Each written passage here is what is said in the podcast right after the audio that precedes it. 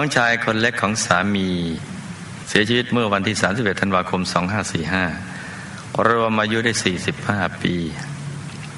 ในวัยเด็กก็ปกติ แต่เมื่อจบการศึกษาระดับมต้นแล้ว สอบเข้าเรียนต่อที่ไหนก็ไม่ได้ จึงเกิดความน้อยใจคิดมากมองโลกในแง่ร้าย มีอาการทางประสาท ไม่สามารถทำงานใด ๆ ได้ ต่อมาถูกรถชน ต้องนอนโรงพยาบาลเป็นเวลานานทำให้หมดแรงขยับตัวไม่ได้เป็นเวลาหลายปี จึงเสียชีวิตในที่สุด ลูกเขากลับเรียนถามพระเดชพระคุณหลวงพ่อดังต่อไปนี้ค่ะน้องชายสามีเขามีวิบากกรรมอะไรถึงเป็นโรคประสาทมาละโรคแล้วไปอยู่ไหน ได้มาเวียนประทักษิณรอดจะดีหรือไม่ พอตอนที่เขาละโลกยังไม่ครบเจ็ดวันลูกได้ทราบพระธรรมกายประจำตัวให้สององค์จะรึกชื่อพระสังฆาธิการหนึ่งองค์จะรึกชื่อน้องชายสามีหนึ่งองค์ เขาได้รับบุญในทันทีหรือไม่เจ้าคะนี่คือคำถาม แต่อย่าลืมว่านี่คือรายการฝันในฝันครับเป็นเรื่องของฝันฝันครับฝันฝันเราฝันในฟังก่อนนั่งธรรมะ น้องชายสามี เป็นโรคประสาท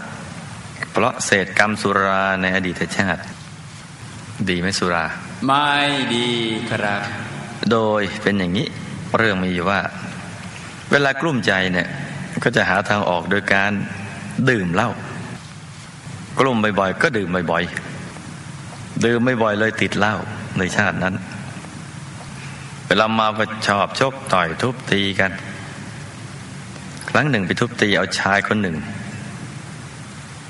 โดยเพื่อนขี้เมามาช่วยกระลุมด้วย จนช้ำในตายในที่สุด ก่อนตายก็ ชายคนนั้นก็นอนหยอดน้ำข้าวต้ม อยู่ระยะหนึ่ง ชาตินั้นน่ะน้องชายสามีตายแล้วก็ไปตกนรก นี่เป็นเศษกรรมนะจ๊ะ ตามมาทันในชาตินี้ เลยแค่เป็นโรคประสาทมาตายแล้วก็วนเวียนอยู่เจ็ดวัน ต่อมาพี่สะใภ้คือคนส่ง case study มาทำบุญอุทิศไปให้ทันทีเนี่ยก็ได้รับบุญทันที ภายในเจ็ดวันนั้นสองสามวันก็ทำบุญอุทิศให้รับบุญได้ทันทีกายก็สว่างขึ้น ไปเป็นอากาศเทวามีวิมานเป็นทอง สาธุี่ก็เป็นเรื่องเคสสตี้หรือย่อ สิ่งที่ต้องรู้ ไม่รู้ไม่ได้ ชีวิตเวียนวาย อยู่ในวังวนหลีกเลี่ยงไม่ได้ แม้แต่สักคน ไม่มีใครพ้น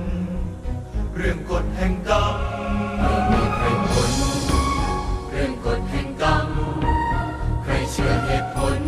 คนนั้นเชื่อกฎแห่งกรรม